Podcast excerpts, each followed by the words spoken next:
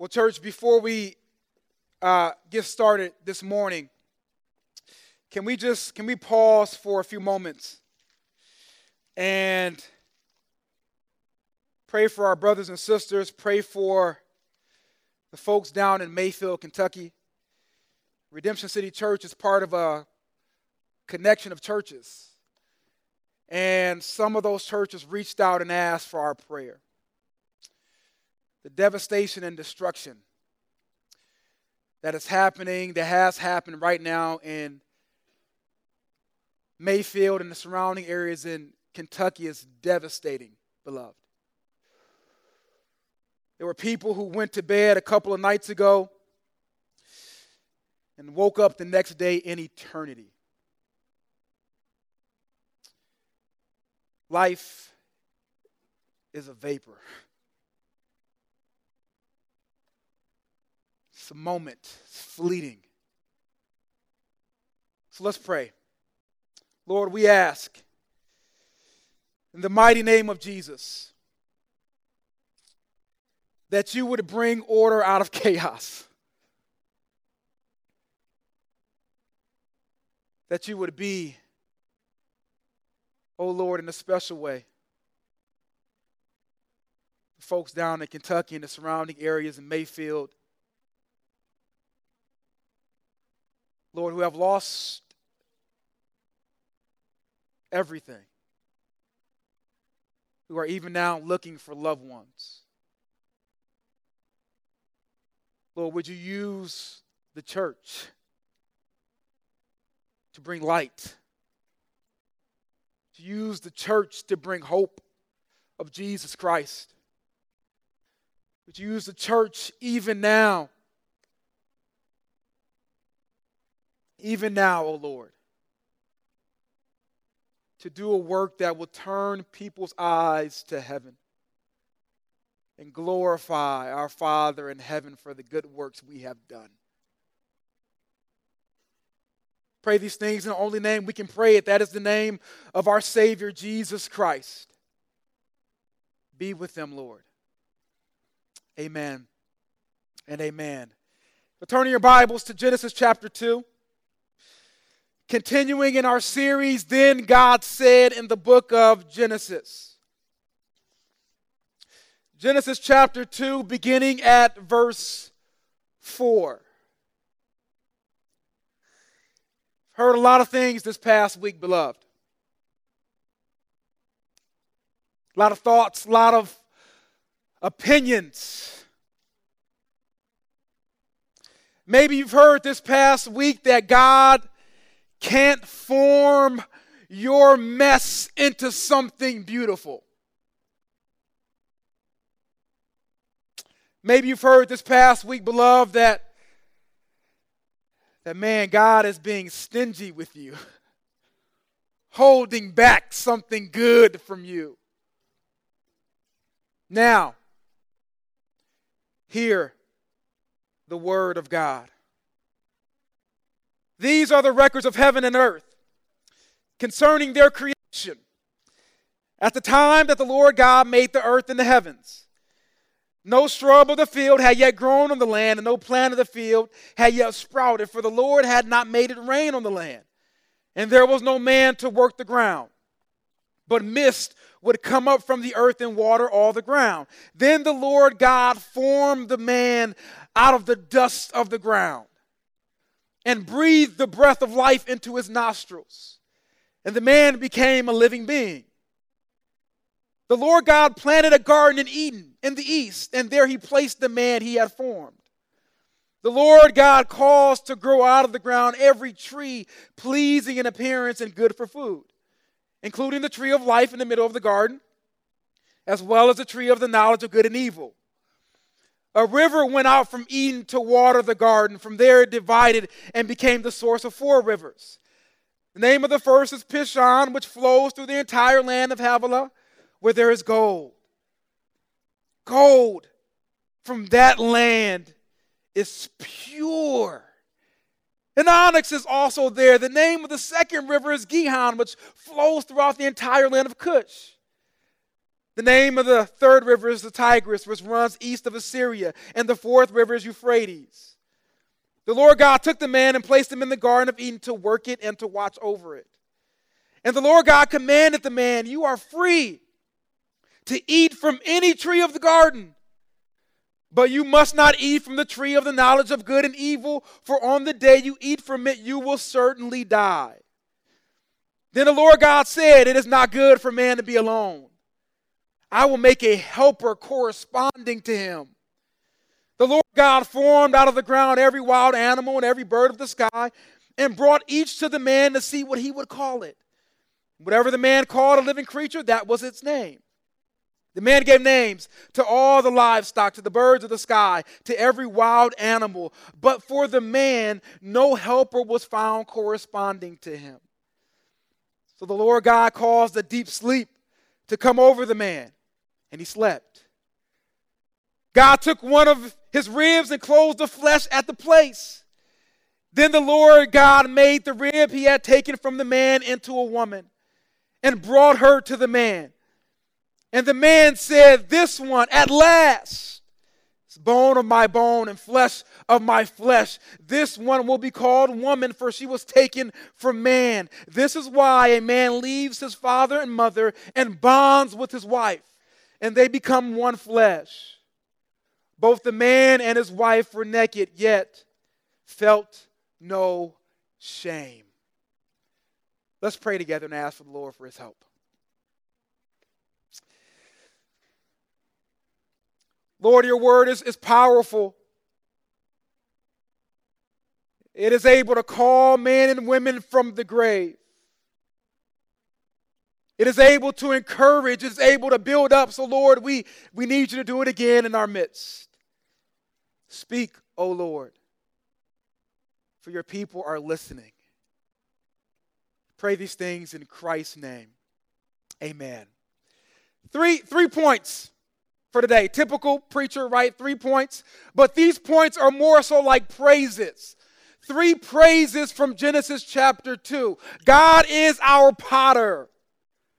God is our planter and God is our provider. God is our potter, He's our planter, and He's our provider. Man, I'm ready to shout just on the points, Aaron. My goodness, God is good. First point God is our potter. We're going to come back to verses 4, 5, and 6 uh, of chapter 2, but let's hang out in verse 7 for a little bit.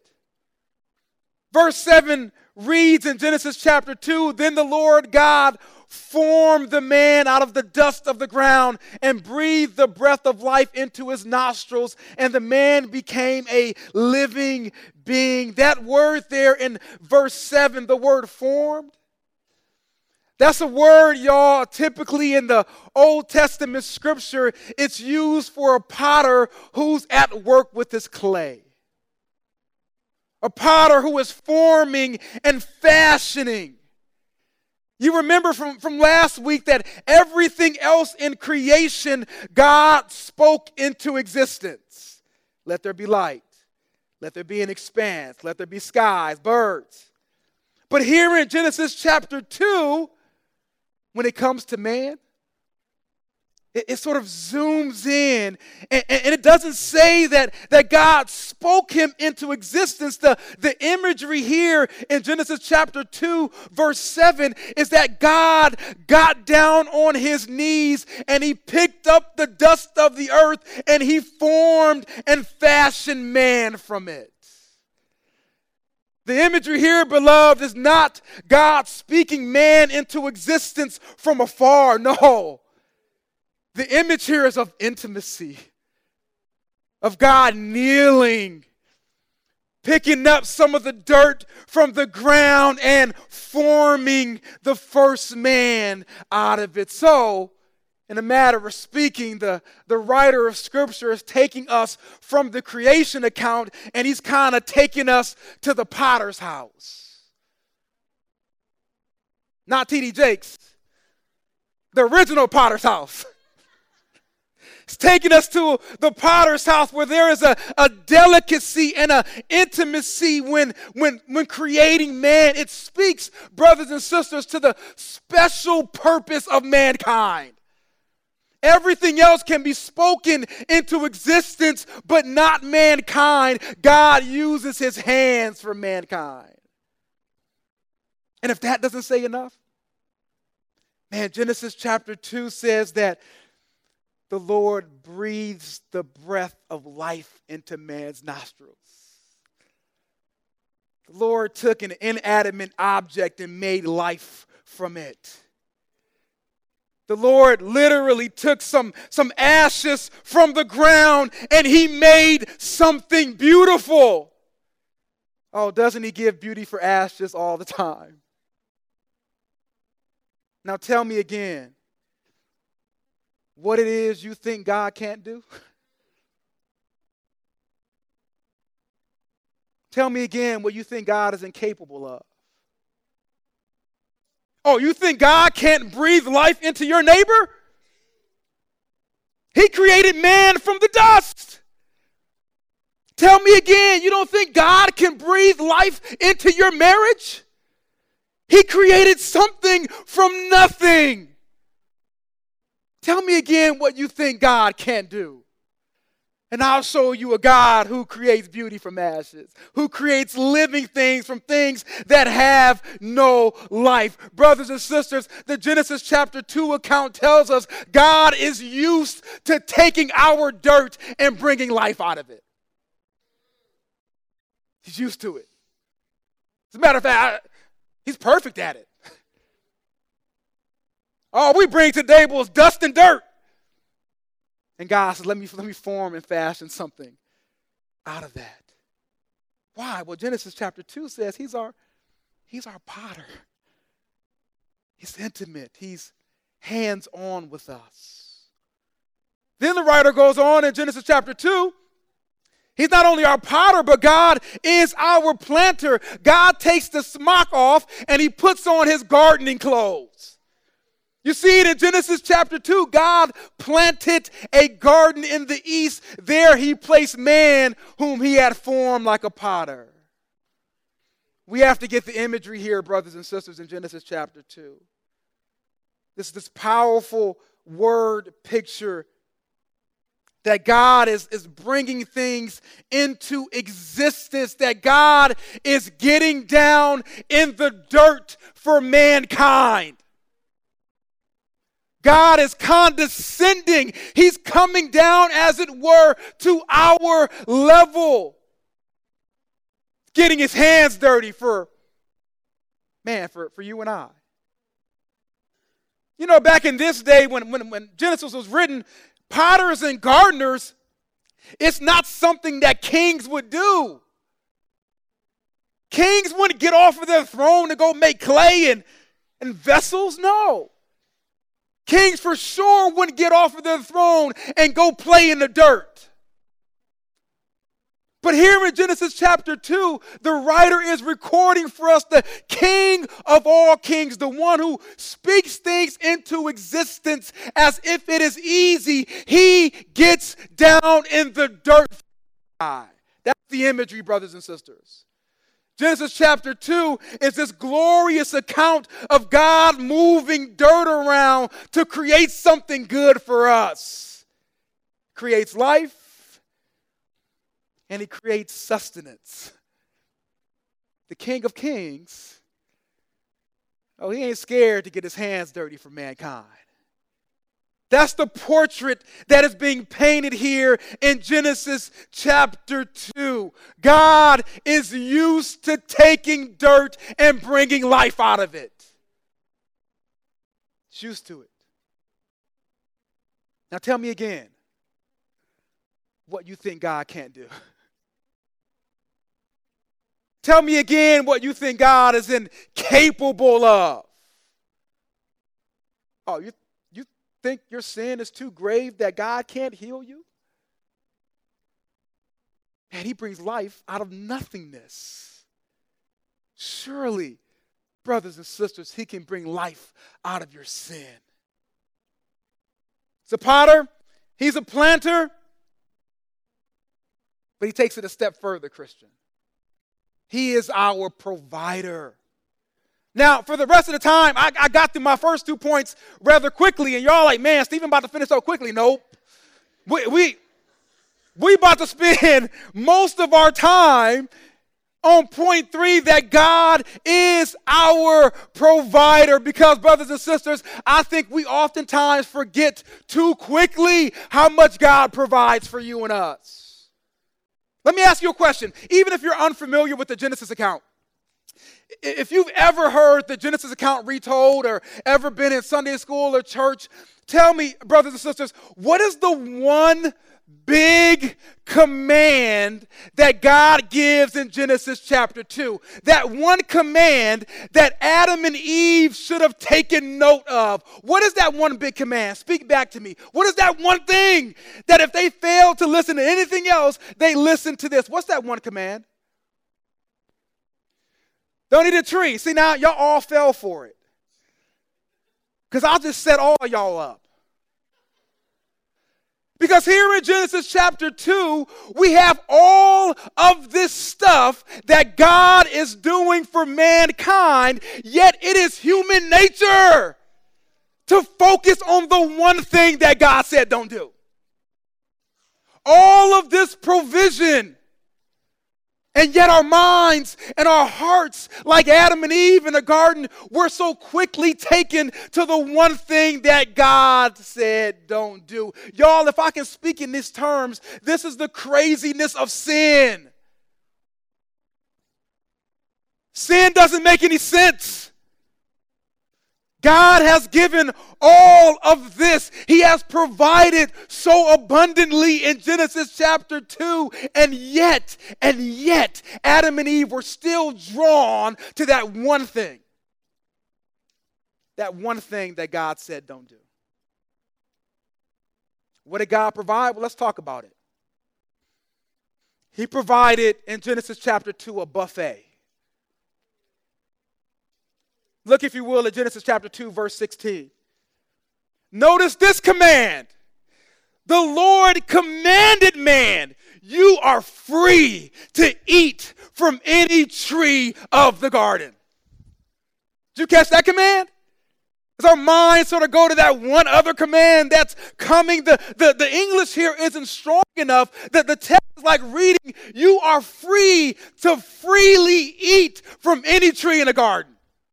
God is laying out a buffet for Adam and Eve. Everything. Look at all these trees, Adam and Eve. They are all yours for food. And no mention here, praise God, of moderation. Know how y'all get down. You can have Christmas cookies, just eat them in moderation. That's not what Genesis 2 says. It says, I'm free to eat. He provides a buffet for Adam and Eve. All of this. Look, look across the garden, Adam and Eve. Look, everything you see, it is yours. Take, freely eat. He provides a job for them. Notice what it says in verse 15. Hey, I put you in the garden. You have to work it and keep it. Now, it's interesting language here because God does something very unique with Adam. He not only just provides him a job, but the, the, the text of Scripture uses very priestly language. It's not just a job, but God is like saying, Adam, you're, you're the priest of the garden. This is sacred space. This word that he tells Adam to work it and keep it is found over in Numbers chapter 3, verse 8. Then God said, Take over, as he's talking about what the priestly duties are. And that word, take care of, is the word watch over in Genesis chapter 2. Of all the furnishings and everything I give you, then later on in Genesis chapter 3 or Numbers chapter 3, verse 8, it says, by attending, that is the word work over in Genesis chapter 2. The Lord is saying, Hey, Adam, it's not just a job, brother you're a priest of the garden. This is, this is, this is a, a royal responsibility. provides him a job, calls him a priest, and not only that, God gives Adam and Eve a co worker, namely God Himself. Jump back up to Genesis chapter 2, verse 5. Notice what it says there. No shrub of the field had yet grown on the land, and no plant of the field had yet sprouted. For the Lord God, two points, had not made it rain on the land, and there was no man to work the ground. Did you catch that? Growth in the garden comes from rain and from man working the ground. Growth comes by God making it rain, and growth comes by man working the ground. There are two elements for growth God's part and man's part. Now, y'all can preach a whole sermon on just verse 5. Some of us are, are complaining about a lack of growth, and it's not because of a lack of rain. It's because we ain't working the ground like God told us to not tilling the soil. We're not weeding it. We're not pulling things out that are not supposed to be there. No, God is doing his part. He's way back in Genesis, God is our he's our co-worker. Provides that, a buffet, a job, co-worker, and then man, God in a miraculous fashion, he provides a helper for Adam. Notice, y'all, in Genesis chapter 2, it, it was God's estimation of Adam being alone that brought about the only thing in all creation that wasn't good. There was one thing that God looked over creation and said it's not good. He looked at man and said it's not good for him to be alone. But that was God's estimation. I love this quote that it says that, that man is not consulted for his thoughts on the matter. God doesn't ask Adam, Do you feel lonely? Brothers, you know how we get down. We be like, How you doing, Adam? I'm good. I'm cool. Hurting, hurting. But yes, saying I'm cool. No, this is this is God's estimation of the totality of mankind. It is not good for man to be alone, and he doesn't ask us our opinion on the matter. Why? Because God knows us better than we know ourselves. Why? Because he's the potter. He formed us. He fashioned us. He, he knows what we need. And so God looked at the situation and says, No, it's, that's not a good thing for man to be alone. So he creates, he builds a, a helper. Love this word helper. We're going to plan ourselves on this word helper for the next few minutes. Genesis chapter 2 says that God formed a helper corresponding to him. Let me give you a, a, definition of this word helper, this, this ezer that is mentioned here in Genesis chapter 2. A definition is help from a stronger one.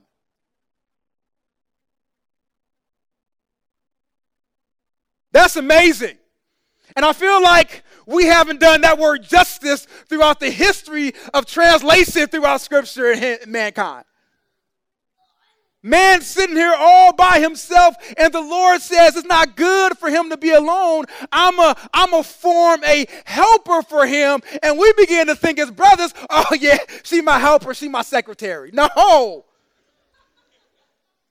No, no, no. This, this word ezer is, is help from a stronger one because primarily Old Testament scripture, this word is used on behalf of God. God is our helper. You don't believe me? Deuteronomy 33 29. How happy are you, O Israel? Who is like you, a people saved by the Lord? He is a shield that protects you. That word protect is the same word used here as helper. The sword you boast in, your enemies will cringe before you and you will tread on their backs. Although scripture is not done. Psalm 33 20. We wait for the Lord. He is our help. The helper word, Genesis chapter 2. He is our ezer and our shield. Scripture ain't done. Psalm 124. Our help Same word for Eve in Genesis chapter 2 is in the name of the Lord, the maker of heaven and earth. Oh my goodness, the Lord provided a help from a source that was stronger. And if a brother has been married any longer than 30 seconds, you know this empirically. You know it. You needed it. The longer I'm married, I'll be married 12 years in a couple of months. The longer I am married, the more I realize the weight of the word in Genesis chapter 2. I needed help from a stronger source. And the Lord, in His kindness and all goodness, he, he, he formed Eve from the side of Adam. This word that he uses here in Genesis chapter 2 of, of, creating Eve and forming Eve, the, the word is that of a builder, a skilled builder. It implies beauty and stability and durability. It's interesting. I didn't get a chance to ask Julian this question, but I'm going to ask him now in public hearing. This is the only place in Scripture where this word is translated rib. Only time our translators translated rib, everywhere else is translated as side. Maybe the translators were hungry when they were translating this rib here. Some of y'all get that when y'all get back home tonight. Uh, uh. It's the only place other every other word time this is used, it's used of the, the side of the tabernacle. It's used of the side of the ark. Like the Lord is forming and fashioning Eve from the side of Adam. And again, you have to read the scripture carefully. The Lord doesn't pull Eve from the side of Adam. The raw material that God uses to form Eve is the side of Adam. Just like the raw material the Lord used to form Adam is the dust of the earth. He takes raw material and he creates something so gloriously beautiful that mankind can't help to sit back and praise him. How do you do it, Lord?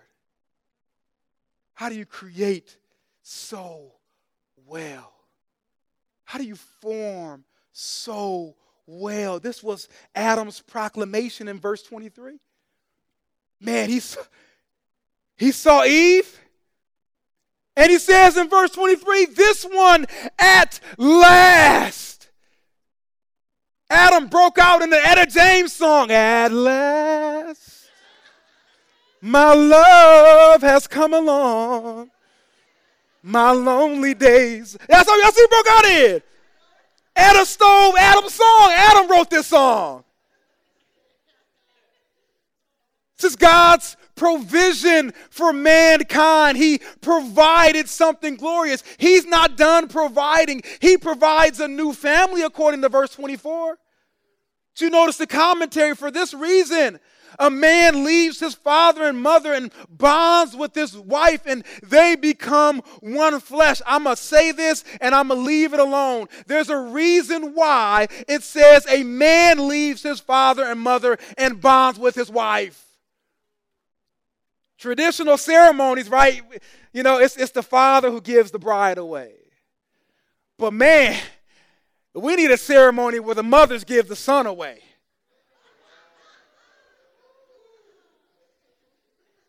I'm going to leave it alone. That's all I'm going to say about that. And I'm going to walk away from it provides a new family in verse 24. Not only that, but he provides an intimacy, a, a knowingness in relationship. Verse 25, both the man and his wife were naked, yet felt no shame. This, this nakedness is corresponding to two things. It's corresponding to the horizontal and it's corresponding to the vertical. They were unashamed in front of one another and they were unashamed before God man, there's a vulnerability, an openness in relationship that the Lord provided. So let's go back over our records.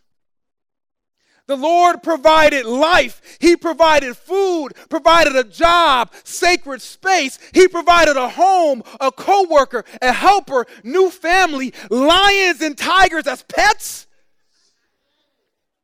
Perfect vulnerability. And I can go on and on. And the Lord only said one thing they were not supposed to do eat from that one tree. So, brothers and sisters, the big command here in Genesis chapter 2 is not the prohibition of God.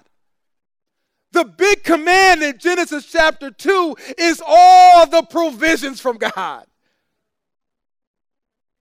All the glorious ways in which God is providing for mankind. This is why I love in verse 9 of Genesis chapter 2 the location of the tree of knowledge of good and evil. The location in Genesis chapter 2 states that it was in the middle of the garden. I love what one commentator says about the location of the tree. Man had to work himself through all the other trees of freedom in order to get to the one tree of prohibition. The goal, brothers, in my spiritual imagination is that man would have been satisfied with God's provision by the time he got to God's prohibition. He would have been so filled up with the goodness of God that the prohibition would have been unappetizing to him. Oh, saints, would that be our prayer this morning that, Lord, we will be so filled up with your goodness and kindness and mercy and grace that the one thing you tell us not to do will not even be appetizing to us. Why? Because we're so filled up with everything you have done. Don't you see it here, saints? Don't you see it here in Genesis chapter 2? You who are in this room right now thinking that God has been somehow stingy with you. That God is greedy. He's holding back that space, that voice, that is the voice of the adversary. He's coming into the text in Genesis chapter 3. You who are right now sitting in the forest of God's goodness, yet your mind's attention is on the one thing that He said no to you about.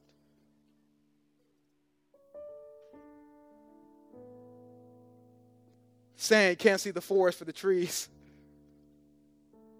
Man, that's God's goodness. And yet our heart and our minds go to the, to the prohibition when the Lord is laying out a buffet before us. He's giving and giving and giving. Let me end like this. Historians have been trying for years to find the exact location of the Garden of Eden. They've been trying and trying for years, and the reason why they, they, seem not to be able to find it is because of those first two rivers that are mentioned in Genesis chapter 2 the Pishon and the Gihon rivers. Scholars believe that after the flood, it, like washed away a lot of the riverbeds, and so they can't locate exactly the Garden of Eden. But here's my point in saying all this that if you're looking for the Garden of Eden, you're missing the point. You're looking for Eden instead of looking for the God of Eden. What made Eden, Eden, brothers and sisters, is that God is able to bring living waters out of a desert. What made Eden, Eden, is that God is able to make life out of dirt. What made Eden Eden is that God is able to truly supply all of our needs. What made Eden Eden is that mankind is completely naked before God and He accepts us as we are. What made Eden Eden is that even in the midst of all this goodness, all the trees, the job, the landscape, the made Eden Eden is that God is better than all of that. That there is nothing better than God. So, if you are here this morning and you are searching for the things of God rather than God Himself, even your garden will be a desert.